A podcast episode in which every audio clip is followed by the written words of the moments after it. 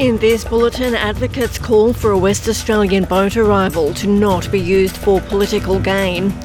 Dozens reported killed in Papua New Guinea tribal violence. And in sport, an Olympian stood down after wearing a mankini at a New South Wales equestrian event. With the latest SBS News, I'm Deborah Ball. Advocates for asylum seekers say politicians should not use a Western Australian boat arrival for political gain. A group of approximately 40 men have reportedly been sent to offshore immigration detention in Nauru after arriving on Friday. Jana Favero from the Asylum Seeker Resource Centre says using their situation to political advantage ignores the humanity of those fleeing to Australia. This is about people, it's not about politics, there are policies and laws in place to ensure that people can be safe when they are fleeing. So it's it's not new news, and people will always leave by whatever methods they can if their life's in danger. Dozens of people have reportedly been killed in a massacre in Papua New Guinea. Police say 53 men have been killed in PNG's Northern Highlands in what's a major escalation of ongoing tribal violence in the region. A report by local newspaper, the Post Courier, has said the violence is connected to a battle between two tribes. Asbestos has been confirmed at more sites across Sydney. There are now five schools who have detected asbestos in their mulch, and most have closed while that is addressed.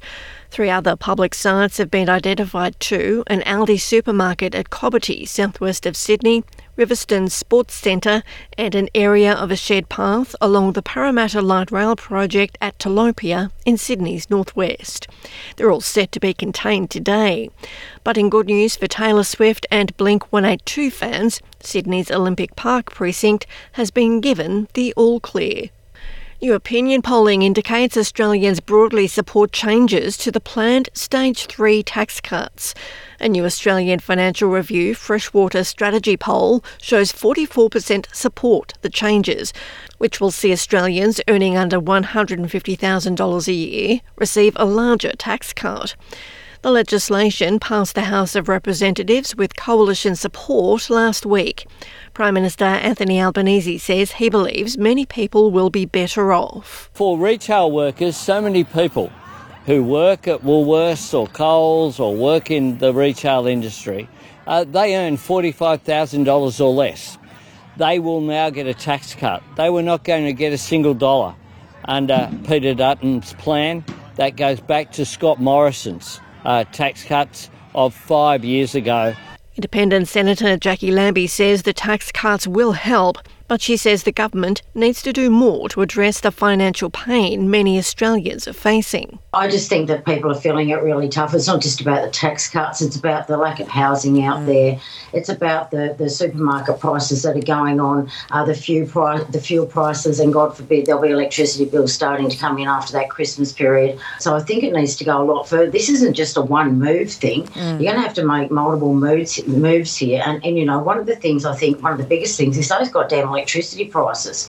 For the first time in recorded history, a famous red crab migration on Christmas Island in the Indian Ocean has happened two months late.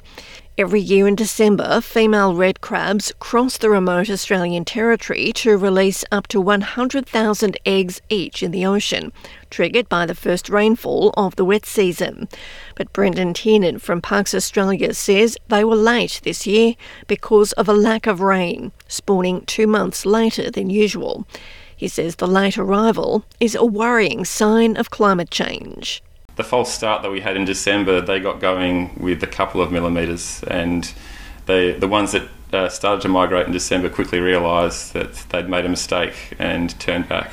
To sport, and three time Olympic medal winning rider Shane Rose has been stood down from equestrian competition after wearing what's known as a mankini during a show jumping event at Wallaby Hill in the New South Wales Southern Highlands. Equestrian Australia says he hasn't been suspended, but they are reviewing the matter after a complaint was made about Rose's attire. Riders were encouraged to wear fancy dress for their events at Wallaby Hill, with Rose choosing to wear a gorilla suit, a Simpsons outfit, and the mankini, a skimpy swimwear item popularised by Sacha Baron Cohen's Borat character.